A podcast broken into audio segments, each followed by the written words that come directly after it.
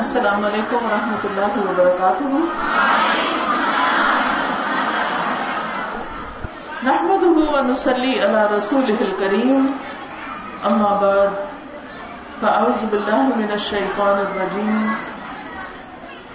بسم الله الرحمن الرحيم رب اشرح لي صدري ويسر لي امري واحلل عقدة من لساني يفقهوا قولي اللہ تعالیٰ کا شکر ہے کہ جس نے ہمیں مسلمان پیدا کیا۔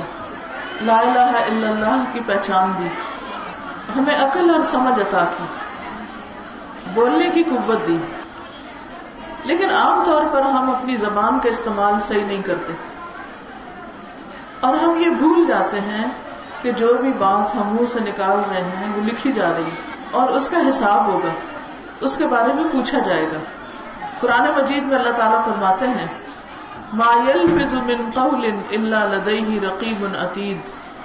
کوئی لفظ اس کے منہ سے نہیں نکلتا۔ کوئی بات اس کے منہ سے نہیں نکلتی۔ مگر یہ کہ ایک حاضر باش نگران جو تیار بیٹھا ہوتا ہے۔ وہ فوراً لکھ لیتا ہے۔ چھوٹا، بڑا، سب کچھ لکھا جا رہا ہے۔ ہم سی بھی کرتے ہیں، وہ بھی لکھی جاتی۔ ہاں ہو جو کچھ ہے، سب لکھا جاتا ہے۔ اس لیے ہم سب کو اپنی گفتگو کے معاملے میں بہت محتاط ہونے کی ضرورت ہے۔ اگر دیکھا جائے تو بہت سی لڑائیاں، جھگڑے، فتنے، فساد زبان کے غلط استعمال کی وجہ سے ہوتے ہیں۔ اگر انسان اپنی زبان پر کنٹرول کر لے، تو بہت سی مصیبتوں سے نجات مل جائے گی۔ سب سے زیادہ افسوس، ندامت، شرمندگی اس شخص کو ہوتی ہے یا ہوگی۔ اگر آج نہیں ہوتی اس دنیا میں، تو کل ہوگی جو اپنی زبان کو غلط استعمال کرتا ہے۔ زبان ہی انسان کو عزت دیتی ہے زبان ہی انسان کو ذلیل کر دیتی ہے۔ اس لیے بہت ضروری ہے کہ ہم سب آج کی اس محفل میں جو بھی ہم اس بارے میں سنیں، اس پر عمل کریں۔ کیونکہ علم عمل کے لیے ہوتا ہے۔ اگر انسان عمل نہیں کرتا تو وہ اس کے خلاف حجت بن جاتا ہے۔ آج جو میں بات کروں گی وہ خاص طور پر ہماری گفتگو کلام کا وہ حصہ ہے جس میں ہم دوسروں کی ایب جوئی کرتے ہیں۔ دوسروں پہ نکتہ چینی، دوسروں کا مذاق اڑانا، دوسروں کے ساتھ بدتمیزی بد اخلاقی کا سلوک کرنا، ان تمام چیزوں کے بارے میں آج میں نبی صلی اللہ علیہ وسلم نے جو کچھ ہمیں فرمایا ہے اس میں سے کچھ باتیں آپ کے ساتھ شیئر کروں گی۔ انسان کو اللہ نے عقل دی ہے، آنکھیں دی ہیں، اچھے برے کی پہچان دی ہے، اور پھر دل ہے ہمارا ایک طرف۔ اب ہوتا کیا ہے کہ ہمارے دل کو جب کوئی چیز اچھی نہیں لگتی، جب ہم کوئی چیز دیکھتے ہیں، پھر وہ ہمیں پسند نہیں آتی، تو ہم ادھر ہی ناک منہ چڑھانے لگتے ہیں۔ ہم اپنے چہرے سے بھی ظاہر کرنے لگتے ہیں۔ پھر اس کے بعد زبان سے بھی کہنے لگتے ہیں کچھ۔ اگر زبان سے سامنے کہنے کی ہمت نہیں ہوتی تو پیچھے جا کے تو باتیں کرنے لگتے ہیں۔ اب یہ جو دوسروں کے ایب چننا ہے اور دوسروں کی بری باتیں کٹھی کرنی، یہ کوئی اچھی عادت نہیں۔ کیونکہ اس سے انسان کے اپنے اندر خرابی واقع ہو جاتی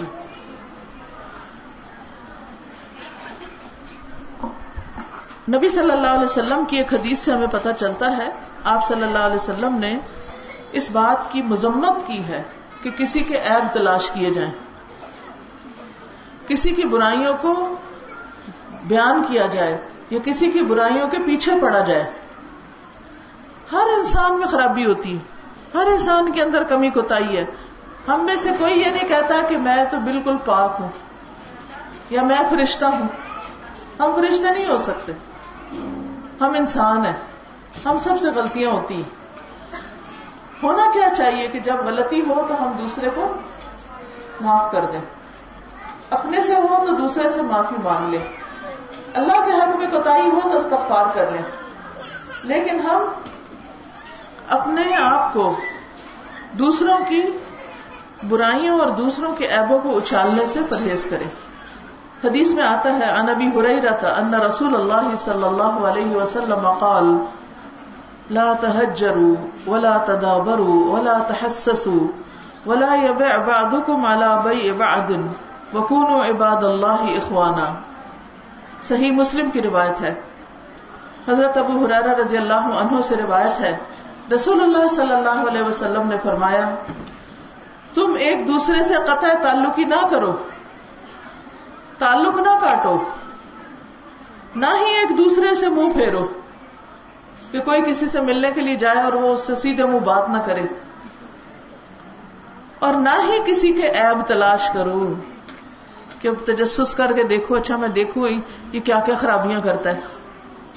پھر اس سے پوچھ، اس سے پوچھ، ادھر ٹو لگا، ادھر لگا۔ کہ کسی کی کوئی بات پتا چلے تو میں اس کو اچھالوں۔ کئی لوگوں کو اس میں بہت مزہ آتا ہے۔ لیکن یہ انتہا درجے کی بد اخلاقی ہے اور اس سے منع کیا گیا ہے۔ اور فرمایا کہ نہ ہی تم میں سے کوئی کسی کی بے پر بے کرے نہیں ایک نے کوئی چیز خریدی ہے تو اس پر وہ اس کو سودا نہ کرے۔ اور اللہ کے بندے بھائی بھائی بن جاؤ۔ یہ جو دوسروں کے ایپ تلاش کرنا ہے، اس کا نقصان یہ ہوتا ہے کہ آپس میں دل پھٹ جاتے ہیں، تعلقات خراب ہو جاتے ہیں۔ کیا جائے، دیکھا جائے تو جو شخص ایب چنتا ہے، وہ خود کیا کر رہا ہے؟ دیکھیے، گندگیاں دو طرح کی ہوتی ہیں۔ ایک وہ جو ہمیں نظر آتی یا اس کی کوئی اسمیل ہوتی ہے۔ ایک وہ ہوتی ہے کہ ہم اسے نہیں دیکھ سکتے، یہ اسمیل نہیں آتی، لیکن وہ عادت اور اخلاق کے اندر کسی کی برائی ہوتی۔ ہر انسان اپنی دلچسپی کی چیزیں کٹھی کرتا ہے۔ تو جو دوسروں کے ایب چنتے ہیں، وہ دراصل دوسروں کی گندگیاں اٹھا رہے ہوتے ہیں۔ مثال کے طور پہ کسی کے سر میں جوئیں۔ تو کہتے ہے تمہیں پتا فلانے کا سر بھرا ہوا جوئوں سے۔ اب اس نے زبان سے یہ بات کہی تو گویا اس نے وہ جوئیں اس نے اپنے ہاتھ میں پکڑ لی اس نے گند اٹھا لیا۔ وہ اٹھایا تھا نا، لے کے آیا تھا، پھر کسی کو بتایا، دیکھو اس کے سر میں جوئیں۔ اس کو دکھا رہا ہے، یہ دیکھو۔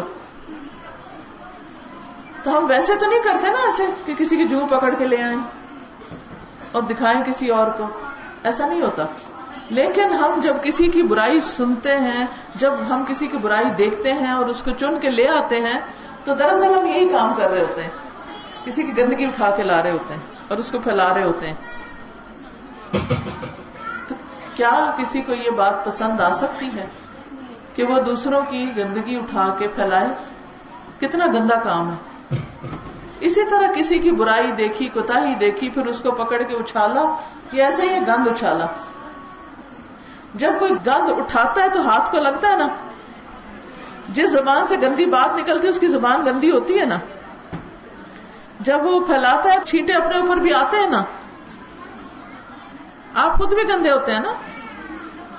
تو عقل مند انسان وہ ہوتا ہے جو کسی کی بری بات دیکھے تو ڈھانپ دے۔ بالکل ایسے جیسے آپ بازو کا دیکھتے ہیں، کوئی گندگی تو اس میں مٹی ڈال دیتے ہیں یا کوئی اس کو چھپا دیتے ہیں۔ ایسے ہی انسانوں کے اندر اگر کوئی گندگی ہے، تو ہمارا کیا فرض بنتا ہے؟ اس کو ڈھانپ دیں، چھپا دیں، ساتھ نہیں اٹھا کے لے جائیں۔ مثلا آج آپ یہاں آئے ہیں۔ ہو سکتا ہے آپ کو کوئی بات نہ پسند آئی ہو۔ اب کیا کرنا ہے آپ کو؟ ادھر ہی چھوڑ کے جانا کہ ساتھ لے کے جانا ہے؟ اگر ساتھ لے کے جانا تو کیا توحفہ لے کے گئے آپ ساتھ؟ اس کے ساتھ ساتھ یہاں آپ کو اللہ رسول کی بات بھی بتائی جا رہی ہے۔ آپ چاہیں تو اللہ رسول کی بات لے کے جائیں چاہے تو لوگوں کی باتیں اٹھا کے، گندی باتیں اٹھا کے لے جائیں۔ آپ اپنے بیگ میں کیا ڈال کے لے جا رہے ہیں؟ پوٹلی کس چیز کی بھری ہے؟ یہ آپ کے اوپر منحصر ہے۔ پھر ہر شخص کی چوائس ہوتی ہے اپنی۔ اپنی اپنی پسند ہوتی ہے۔ کوئی بازار جاتا ہے، ایک چیز خریدتا ہے، کوئی جاتا ہے، دوسری خریدتا ہے۔ تو اس سے یہ پتا چلتا ہے کہ کوئی شخص خود کیسا ہے۔ وہ جیسی باتیں کرتا ہے نا، وہ ویسا ہی خود ہوتا ہے۔ ہم کسی کی برائی بیان کر رہے ہوتے ہیں، لیکن دراصل اپنے آپ کو ظاہر کر رہے ہوتے ہیں کہ ہم ہیں یہ۔ اپنا آپ دکھا رہے ہوتے ہیں۔ تو کس قدر شرم کی بات ہے کہ انسان ویسے تو مزے لے کے دوسرے کی برائی کر رہا ہو، لیکن اس کا اپنے منہ سے گندگی نکل رہی ہو بار تو آپ اس عادت سے بچ سکتے ہیں۔ یہ سوچ کے کہ یہ گندی چیز ہے۔ مجھے اپنے منہ سے نہیں نکالنی۔ مٹی پاؤ۔ ایک اور حدیث میں ہے۔ رسول اللہ صلی اللہ علیہ وسلم نے فرمایا، جھوٹا الزام لگانے میں سب سے بڑا مجرم وہ ہے جو ایک آدمی کے ایپ بیان کرنا چاہتا ہے، لیکن وہ اس کے پورے قبیلے کی مذمت کر دیتا ہے۔ اور وہ آدمی جو اپنے باپ کا انکار کر کے اپنی ماں کو زانیہ قرار دیتا ہے۔ یہ دو لوگ جو ہیں، یہ بہت بڑے مجرم ہیں۔ یہ جھوٹے الزام ہے کیسے؟ غلطی ایک کی، بدنامی سب کی کر دی۔ مثلاً بعض اوقات کسی ادارے کی کوئی ایک بچی غلطی کرتی ہے، تو اب لوگ کیا کرتے ہیں؟ پورے ادارے کو بدنام کر دیتے ہیں۔ کسی گھرانے کی کوئی ایک بچی خرابی کرتی ہے، تو وہ پورے گھرانے کو بدنام کر دیتے ہیں۔ مثلاً کسی گھر سے آپ نے بچی کوئی شادی کی اس کی، اب وہ بچی جو ہے اس کی اپنی کوتاہیاں ہیں، غلطیاں ہیں، آتے ہیں۔ کیا ہمیں حق پہنچتا ہے کہ ہم اس کے ماں باپ کو بھی گالیاں دیں، اس کے بہن بھائیوں کو بھی، اس کے سارے کنبے قبیلے کو، اس کی نسلوں کو؟ نہیں، کیونکہ سب ایسے نہیں ہیں۔ اگر ایک نے کوئی غلط کام کیا تو ساری دنیا تو ایسے نہیں ہو گئی۔ اس لیے یہ بہت جھوٹا الزام ہے کہ انسان کسی گھرانے کا یا کسی قبیلے کا ایک بندہ غلطی کرے اور ساروں کو بدنام کرے۔ اسی طرح کوئی یہ کہے اپنے باپ کو، تو میرا باپ ہی نہیں۔ یہ کہنا بہت بڑا جھوٹ ہے۔ گویا وہ اپنے باپ کو بھی جھوٹا کر رہا ہے اور ماں کو بھی برا کہہ رہا ہے۔ کہ اس کی ماں نے کوئی برا کام پھر کیا۔ اگر یہ تیرا باپ نہیں تو کون ہے پھر؟ کتنی غلط بات ہے۔ اسی طرح ایک اور حدیث ہے۔ حضرت اقبا بن عامر سے مروی ہے۔ کہ نبی صلی اللہ علیہ وسلم نے فرمایا، تمہارے یہ نصب نامے کسی کے لیے ایب اور تانا نہیں ہے تم سب آدم کی اولاد ہو اور ایک دوسرے کے قریب ہو۔ دین یا عمل صالح کے علاوہ کسی وجہ سے کسی کو کسی پہ کوئی فضیلت حاصل نہیں۔ آدمی کے برا ہونے کے لیے یہی کافی ہے کہ وہ فحش گو ہو، بد کلام، بد اخلاق ہو، بخیل اور بزدل ہو۔ بعض لوگ کچھ ذاتوں کو قبیلوں کو برا کہتے ہیں۔ شادی نہیں کرتے ان ذاتوں میں۔ فلاں توبہ کرو۔ اور ان کو برا کہہ کہہ کے بتاتے ہیں۔ فلاں موچی ہے فلاں نائی ہے فلاں کا باپ جلایا تھا، فلانا ایسا تھا، دھماکہ تھا۔ کرتے ہیں نا ایسے۔ جب کوئی رشتہ آتا ہے یا جاتا ہے تو کئی خاندانوں میں ایسی بہت جہالت ہوتی ہے۔ وہ کچھ ذاتوں کو کچھ ذاتوں کو وہ برا بھلا کہتے ہیں۔ ہمیں حق نہیں کہ ہم کسی بھی ذات کو برا بھلا کہیں۔ ٹھیک ہے؟ ہم کیا نہیں کر سکتے؟ کوئی بھی ذات بری نہیں۔ یاد رہے گی میری بات؟ کہے ذرا اس کو۔ کوئی بھی ذات بری نہیں۔ کوئی ذات بری نہیں۔ یہ بہت سخت ناپسندیدہ بات ہے۔ کہ انسان کسی کی ذات پر بات کرے۔ سب لوگ کس کی اولاد ہیں؟ آدم کی اولاد ہے اور آدم کس سے بنے تھے؟ آدم کس سے بنے تھے؟ مٹی سے بنے تھے۔ تو ہم سب کہاں سے ہیں؟ مٹی سے ہیں۔ تو کسی کو بھی کسی کے اوپر فضیلت حاصل نہیں۔ اصل فضیلت کس بنا پر ہے؟ تکوا کی وجہ سے، نیکی کی وجہ سے۔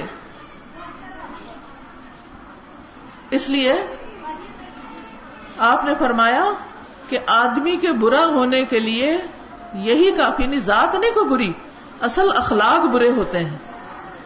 کیا کیا اخلاق برے ہیں؟ کہ کوئی فوہش گوئی کرے، بے حیائی کی باتیں کرے، گالی گلوچ کرے، بےحدہ باتیں کرے، بد کلام ہو، گندی باتیں کرے، بدتمیزی سے بات کرے، بد اخلاق ہو، اچھی طرح کسی سے پیش نہ آئے، بخیل ہو کنجوس، کسی پہ کچھ خرچ نہ کرے۔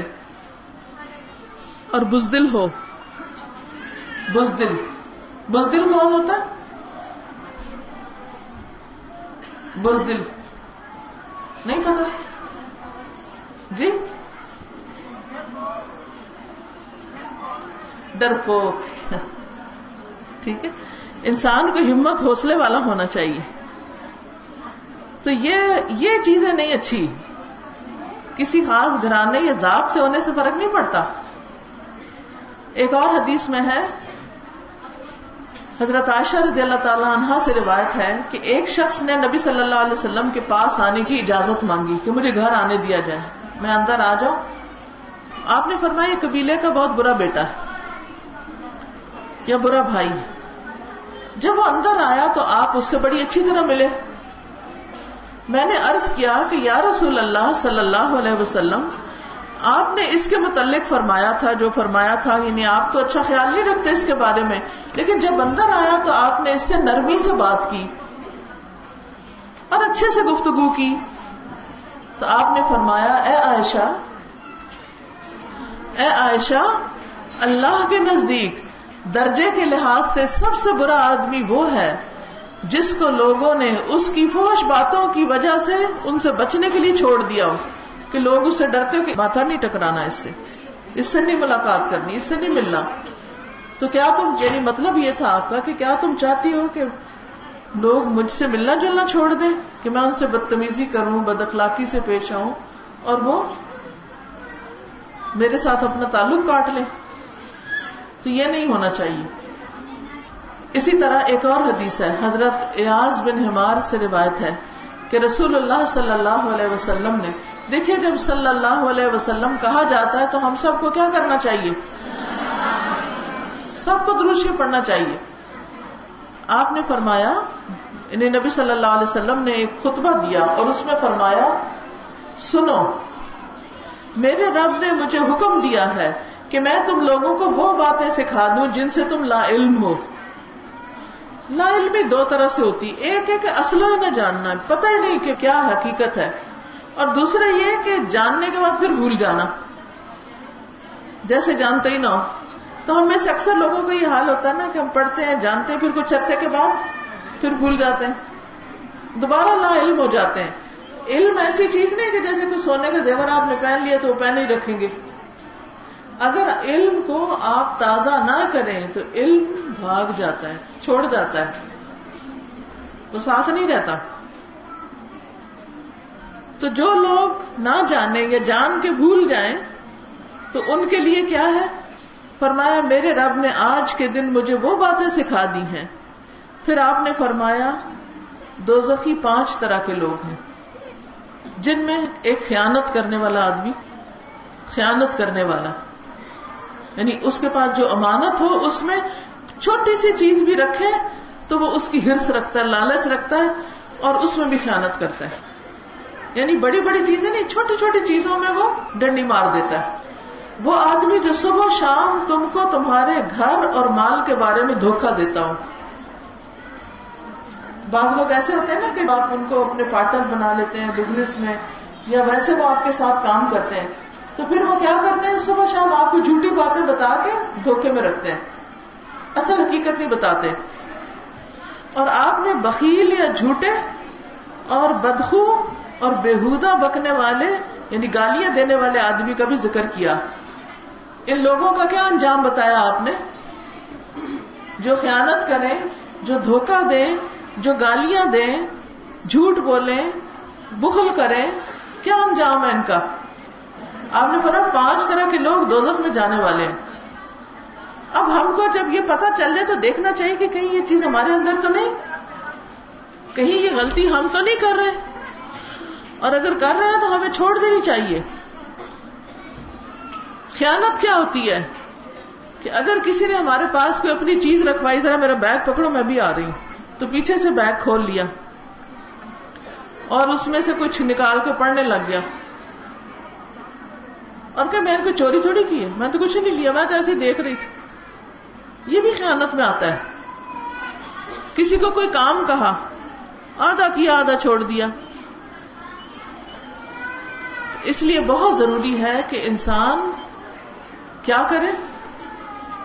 جن باتوں سے روکا گیا ہے، ان سے رک جائے۔ جن باتوں سے منع کیا گیا ہے، ان سے منع ہو جائے۔ پھر اسی طرح ایک اور حدیث سے ہمیں پتہ چلتا ہے کہ قیامت کے دن مومن کے میزان میں سب سے زیادہ وزنی چیز اچھے اخلاق ہوں گے۔ اور بے حیائی فوہش گوئی سے اللہ تعالی نفرت کرتا ہے۔ جو شخص گالیاں دیتا ہے فوہش باتیں کرتا ہے، گندے لفظ منہ سے نکالتا ہے۔ کچھ لوگوں کی عادت ہوتی ہے نا، بات بات پہ گالی دیتے ہیں اور بڑی بے حیائی کی گالی دیتے ہیں۔ ایسے لوگوں سے اللہ نفرت کرتا ہے۔ اللہ کو وہ لوگ پسند نہیں۔ اس لیے بہت ضروری ہے کہ انسان اس معاملے کو سمجھے۔ ایک اور حدیث میں آتا ہے۔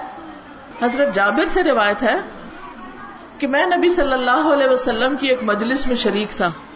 یعنی آپ کے ساتھ تھا۔ میرے والد حضرت سمرا سامنے بیٹھے ہوئے تھے۔ جیسے ہم آمنے سامنے بیٹھے۔ تو وہ بھی سامنے بیٹھے ہوئے تھے۔ نبی صلی اللہ علیہ وسلم نے فرمایا، بے حیائی اور بےحدہ گوئی، اس کا اسلام سے کوئی تعلق نہیں۔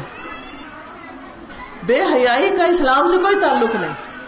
اب بے حیائی کیا ہے؟ عورت کے لیے حیا بہت ضروری ہے خاص طور پر۔ مردوں کے لیے بھی ضروری ہے، یہ نہیں صرف عورتوں کے لیے۔ لیکن عام طور پر ہم خواتین فیشن کے چکر میں حیا کے تقاضے پامال کر دیتی۔ ہیں کبھی کپڑے اتنے تنگ سی لیں گے کہ سینا اتنا نمایاں ہو جائے گا۔ اور پھر بازار میں ایسے چل پڑیں گے، ہلکا سا دوپٹہ لیا، کبھی وہ بھی کندھوں سے نیچے گر رہا ہے۔ پھر اسی طرح باریک کپڑے پہن لیے۔ اور اب جو پجامے پہننے کا فیشن آ گیا ہے، اس کی وجہ سے تو حیا بالکل ہی ختم ہو گئی ہے۔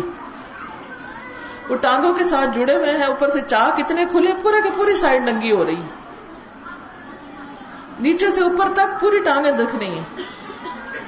جن حصوں کو چھپانے کا حکم دیا وہ سامنے نظر آ رہے ہیں۔ بعض اوقات باریک کپڑے پہن لیتے ہیں۔ وہی پہن کے بازار میں نکل جاتے ہیں۔ حیا کدھر گئی؟ بعض اوقات چلتے ہیں تو ایسا سینا اکڑا کے چلتے ہیں۔ بعض اوقات تصویریں مردوں کی لگی ہوتی یا مردوں کے لیے عورتوں کی تصویریں لگی ہوتی تو ان کو دیکھتے رہتے ہیں۔ انٹرنیٹ سے تصویریں دیکھتے رہتے ہیں، گندی تصویریں۔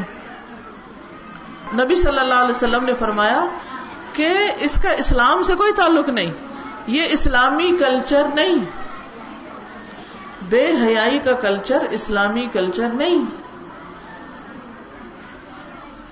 حیا ایمان کا حصہ ہے۔ تو بہت ضروری ہے کہ جو لوگ بھی ایمان والے ہیں وہ اپنی اپنی حیا کا خیال رکھیں اور جن چیزوں کو، جن حصوں کو اللہ نے چھپانے کے لیے کیا، انہیں چھپائیں۔ لباس میں اتنا بڑا گلا نہ پہنے کہ آپ کے جسم کی شیپ نظر آنے لگ جائے۔ اسی طرح صرف لباس کا ہی فکر نہیں کریں، زبان کا بھی فکر کریں۔ کہ زبان سے ایسی باتیں نہ نکالیں کہ جس سے حیا کے تقاضے پامال ہوتے ہوں۔ آپ نے فرمایا اسلام کے اعتبار سے سب سے اچھا وہ ہے جس کا اخلاق اچھا ہے۔ تو سب سے بہترین مسلمان وہ ہے جس کا اخلاق بہترین ہے۔ پھر اسی طرح کسی پہ لانت نہیں کرنی چاہیے۔ جو شخص کسی پہ لانت کرتا ہے تو اس کا نقصان کیا ہوتا ہے؟ کہ اگر وہ اس کا مستحق نہیں تو پلٹ کے جو دیر ہے لانت اس پہ پڑتی جا کے۔ لانت کا کیا مطلب ہے؟ کہ دوسرا شخص اللہ کی رحمت سے دور ہو جائے یعنی اس پہ اللہ کی رحمت نہ آئے۔ جو کسی کو کرتا ہے، وہ خود بھی ہو جاتا ہے۔ اگر وہ دوسرا مستحق نہیں اس چیز کا۔ نبی صلی اللہ علیہ وسلم نے فرمایا، بہت زیادہ لانت کرنے والے، قیامت کے دن گواہی دینے والے نہیں ہوں گے، نہ ہی شفاعت کرنے والے ہوں گے۔ یعنی چھوٹی چھوٹی بات پر کسی کو اسکولڈ کرنا، برا بلا کہنا، لان تان کرنا اور ہر وقت بری باتیں اور رونا پٹنا ڈالے رکھنا اور شور ہنگامہ کیے رکھنا اور لوگوں کو ستائے رکھنا اپنی باتوں سے، اس کی اسلام میں اجازت نہیں۔ ان چیزوں سے باز آنا چاہیے۔ نبی صلی اللہ علیہ وسلم نے فرمایا کہ میں نے مجھے جہنم دکھائی گئی اور میں نے جہنم کی اکثریت عورتوں پر مبنی پائی۔ جہنم کی بڑی آبادی عورتوں پہ مبنی تھی۔ پوچھا کہ وہ کیوں؟ یعنی زیادہ عورتیں کیوں جہنم میں جائیں گی؟ فرمایا اس لیے کہ وہ زبان کا غلط استعمال کرتی۔ لام تان بہت کرتی اور شوہر کی ناشکری کرتی۔ میاں سے تو کبھی خوش ہوتی نہیں۔ تو یہ چیز جو ہے، یہ بہت سخت فکر کی بات ہے۔ پریشانی کی بات ہے کہ کسی انسان کے ساتھ ایسا ہو۔ پھر اسی طرح قیامت کے دن ایک شخص سب کچھ لے کے آئے گا، بڑا سا نام ہے امال، لیکن اس کے ساتھ ساتھ اس نے کسی کو مارا ہوگا، کسی کو گالی دی ہوگی، کسی کے ساتھ برا سلوک کیا ہوگا۔ تو اس کی ساری نیکیاں ان لوگوں کو بانٹ دی جائیں گی۔ کیا ہم اپنی چیزیں لوگوں کو یوں بانٹ دیتے ہیں کہ جو مرضی کوئی لے جائے؟ تو نیکیاں ایسے کیسے بانٹ دیں گے؟ اسی طرح یہ ہے کہ بدلے کے طور پر بھی کسی کو آر نہیں دلانی چاہیے۔ آر دلانا، کسی کے اوپر تانے دینا، اور اس کو شرمندہ کرنا، اور اس کو برا بھلا کہنا ناپسندیدہ۔ ہے جابر بن سلیم کہتے ہیں، میں نے ایک شخص کو دیکھا کہ لوگ ان کی رائے کی مراجت کرتے تھے یعنی ان کی رائے کو قبول کرتے تھے۔ وہ کوئی بھی بات کہتے تو لوگ اس کو مان جاتے تھے۔ میں نے دیکھا یہ کون لوگ ہیں؟ کہا یہ رسول اللہ صلی اللہ علیہ وسلم ہے میں نے کہا علیہ السلام۔ رسول اللہ صلی اللہ علیہ وسلم دو مرتبہ کہا، آپ نے فرمایا علیہ السلام مت کہو۔ اس لیے کہ علیہ السلام تو مردوں کا سلام ہے۔ یعنی مردوں کو کہتے ہیں نا، السلام علیکم یا اہل الدیار۔ السلام علیکم یا اہل الدیار من المؤمنین۔ یا اس کے علاوہ بھی علیہ السلام مردوں کے لیے ہوتا ہے۔ تم کیا کہو؟ السلام علیکم۔ رابی کہتے ہیں کہ میں نے کہا، کیا آپ اللہ کے رسول ہیں؟ فرمایا کہ ہاں میں اللہ کا رسول ہوں۔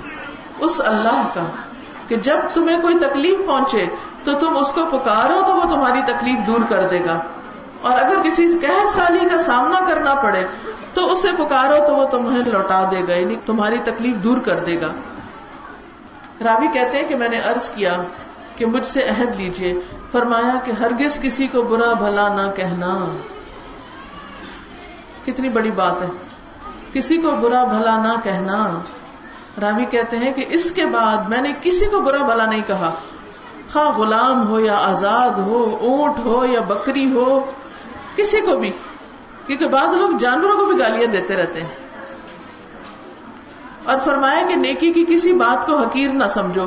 اگرچہ تمہارا اپنے بھائی سے حشاش بشاش چہرے کے ساتھ ملنا ہی کیوں نہ ہو؟ تو اس سے کیا پتا چلتا ہے کہ انسان کو کسی بھی صورت میں بد کلامی اور بد اخلاقی نہیں برتنی چاہیے۔ اور اگر کوئی آپ کو آر دلائے تو اس کو بھی آر نہیں دلانی چاہیے۔ یعنی بدلے کے طور پر بھی۔ یعنی جیسے ہمیں کچھ کہے تو ہم اس کو کہتے تم بھی اور تمہارا فلاں بھی اور فلاں بھی اور فلاں بھی۔ تب جا کے تسلی ہوتی، تو ایسا نہیں کرنا چاہیے۔ زندہ کے علاوہ جو لوگ مر گئے ہیں، ان کو برا بلا نہیں کہنا چاہیے۔ کیونکہ وہ تو اپنی مراد کو پہنچ گئے۔ بعض لوگ ان کے اوپر تبرہ کرتے ہیں، یا ان کی حجف کرتے ہیں، یا ان کو برا بھلا کہتے ہیں، تو اس سے بھی منع کیا گیا ہے۔ نبی صلی اللہ علیہ وسلم کی جو صفات ہیں، اس سے پتا چلتا ہے کہ آپ نہ بد زبان تھے، نہ بد گو تھے اور نہ ہی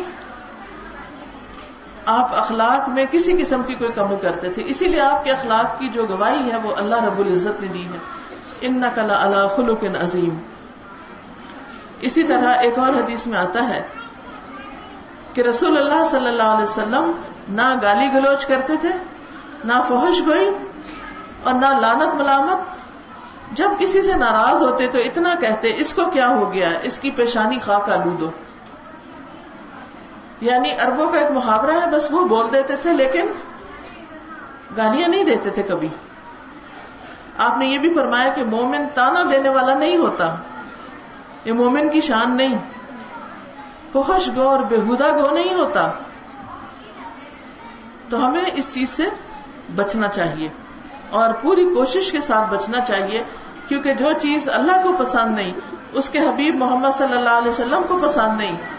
تو پھر اگر ہم وہ کریں گے تو ہم اللہ کے محبوب کیسے بن سکتے ہیں؟ پوش گوئی جو ہوتی ہے، یہ بندے کو ایبدار کر دیتی، داغدار کر دیتی۔ اب آپ جیسے سبزی خریدتے ہیں، سیب خریدتے ہیں، تو آپ چنتے ہیں اس میں سے۔ جس میں کوئی داغ لگا، وہ نہیں لیتے۔ اللہ بھی جنت کے لیے بندوں کو چن رہا ہے۔ تو اگر ہم اس طرح کے کام کریں گے تو جنت میں کیسے داخل ہو سکیں گے؟ تو ہمیں ایسی کسی بھی گفتگو سے جس میں فحش بات ہو، جس میں ناپسندیدہ بات ہو، اس سے بچنا چاہیے اور ان کاموں کو کرنا چاہیے جو اللہ کے پسندیدہ بننے میں ہماری مدد کرے ابن عباس کہتے ہیں کہ جب آپ اپنے ساتھی کے عیوب بیان کرنے کا ارادہ کریں تو اپنے اب یاد کر لیں۔ یعنی اب کیسے بچے ہم اس سے؟ جب دل چاہے نا کہ کسی کی برائی کریں تو اپنی برائیاں یاد کر لیں۔ یہ بات یاد رہے گی؟ جب انسان کو اپنی برائیاں نظر آتی ہیں تو پھر دوسرے کی وہ کہتا ہے چھوڑو پرے، میں بھی تو کرتا ہوں۔ اگر اس سے ہوگی غلطی تو کیا ہوا؟ عبداللہ بن مسعود کہتے ہیں کہ مومن میں سب سے زیادہ قابل ملامت چیز فوش گوئی ہے۔ یعنی جس پر اس کی ملامت ہے۔ احنف بن کیس کہتے ہیں، کیا میں تم کو سب سے زیادہ خطرناک بیماری نہ بتاؤں؟ اگر ہم آج کے دور میں کہیں، جیسے کینسر سے بھی بڑھ کے وہ ہے فوش گوئی کرنے والی زبان اور گھٹیا اخلاق۔ ابو سلمہ بن عبد الرحمان کہتے ہیں، پاک دامن عورتوں پر جنا کی توہمت لگانا جہنم کو واجب کرنے والے اعمال میں سے ہے۔ پھر انہوں نے آیت پڑھی، ان الذین یرمون المحصنات الغافلات المؤمنات لعنوا فی الدنیا والآخرہ ولہم عذاب عظیم۔ پاک دامن عورتیں جنہوں نے کبھی کوئی ایسی برائی نہ کی ہو اگر ان پہ کوئی جھوٹا الزام لگاتا ہے، تو اس پہ دنیا آخرت میں اللہ نے لانت فرمائی۔ کسی بیٹی، کسی بہن، کسی عورت کے بارے میں اگر کوئی آ کے کچھ کہے بھی، تو سنیا سنی کر دے، اس میں دلچسپی نہ لے۔ اور اپنی زبان سے تو ایسی کوئی بات کرے ہی نہ۔ چاہے آپ کو کتنا ہی پتا کیوں نہ ہو۔ کیونکہ ایسی باتوں کو پھیلانا، سکینڈل پھیلانا، یہ بہت خطرناک کام ہے۔ دوسروں کی بدنامی کر کے خود اپنے لیے آگ کمانے والی بات ہے۔ اسی طرح سعید کہتے ہیں کہ ابو دردا نے ایک ایسی عورت دیکھی جس کی زبان میں فوش گوئی پائی جاتی تھی۔ آپ نے فرمایا، کاش یہ گنگی ہوتی۔ یہ بول ہی نہ سکتی کہ یہ ایسی باتیں نہ بولتی۔ پھر اسی طرح روبیے کہتے ہیں، میں تو اپنے نفس کے بارے میں خوش نہیں، لوگوں کی مذمت کیوں کروں؟ یعنی میں اپنے لیے بھی خوش نہیں، راضی نہیں، تو کسی اور کی برائی کیسے کر سکتا ہوں؟ دوسروں کی برائیاں تو وہ کرتا ہے نا جو اپنا آپ کو بالکل پاک سمجھے۔ اور حقیقت یہ ہے کہ جو لوگوں کو حقیر سمجھتا ہے، اس سے کوئی نہیں ڈرتا۔ اس کی بھی کوئی عزت نہیں ہوتی۔ اس کی کوئی قدر نہیں ہوتی۔ تو اس لیے اگر آپ چاہتے ہیں کہ لوگ آپ کی عزت کریں، تو اس کے لیے ضروری ہے کہ آپ لوگوں کی عزت کریں۔ اور جو لوگ دوسروں کی مذمت کرتے رہتے ہیں، دوسروں کی بےزتی کرتے رہتے ہیں، وہ جان لیں کہ اس میں بڑے نقصان ہیں۔ پہلی بات یہ کہ اس سے ایمان کمزور ہوتا ہے۔ دوسروں کی برائیاں کرنے سے کیا ہوتا ہے؟ ایمان کمزور ہوتا ہے۔ دوسری بات، اس سے انسان کے اندر کے خبیص ہونے کا پتہ چلتا ہے کہ کتنا برا انسان ہے۔ تیسری بات یہ کہ ایسے شخص کے دوست نہیں ہوتے، کوئی دوست نہیں بنتا اس کا، کیونکہ وہ خراب باتیں کرتا ہے۔ پھر اسی طرح جو لوگوں کی مذمت میں جلدی کرتا ہے، اسے اکثر معافی مانگنی پڑتی ہے۔ سوری کرنا پڑتا ہے۔ جس گھر میں، جس خاندان میں اس طرح کی باتیں بہت ہوں، وہاں لوگوں کے بیچ میں دشمنیاں پڑ جاتی ہیں۔ محبتیں ختم ہو جاتی ہیں۔ پھر اسی طرح یہ چیز سارے مسلمانوں اور سارے انسانوں کو تکلیف دیتی ہے۔ کیونکہ یہ واضح غلطی ہے۔ اور پھر آخری بات یہ ہے کہ یہ فوش گوئی انسان کو جہنم میں لے جاتی تو اللہ تعالیٰ ہمیں بری باتوں سے بچائے، اچھے اخلاق عطا فرمائے اور نیکی کی توفیق دے۔ وہ آخر داوانہ الحمد للہ رب العالمین۔